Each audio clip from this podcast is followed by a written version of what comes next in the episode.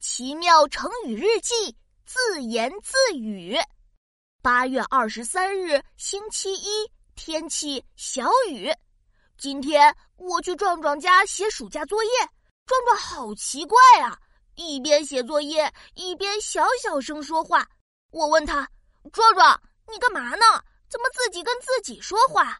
壮壮严肃地说：“嘘，琪琪，你不要说话。”我正在，我正在算数学题呢。嗯，一加四等于一个手指加四个手指等于等于五。我大声地说：“哎呦，壮壮，这么简单的数学题，你还要掰着手指算？”壮壮说：“琪琪，别说话，我做数学题只有这样才能算出来呢。”哎呀，这个壮壮掰手指做数学题。壮壮又自言自语起来：“呃，三加三等于……嗯，六减四等于二加四等于……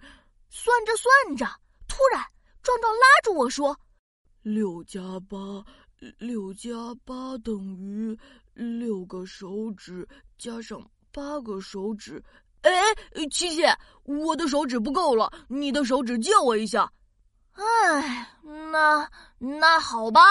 壮壮掰着我的手指，又自言自语起来：“我的六个手指加上琪琪的八个手指是一二三，呃，十四，一共十四个手指。耶，六加八等于十四，我算出来了。呃，接下来是十二加九。”哎，琪琪，你把你的脚趾也借我做算术题吧。哎，这个壮壮，今天壮壮写数学题的时候，一边掰手指，一边自言自语。我来告诉你一个秘密哦，其实呢，写算术题用心算是最快的哦。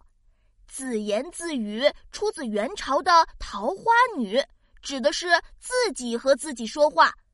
壮壮写数学题自言自语，唉，我真希望他能学会心算，这样我就不用借脚趾给他了。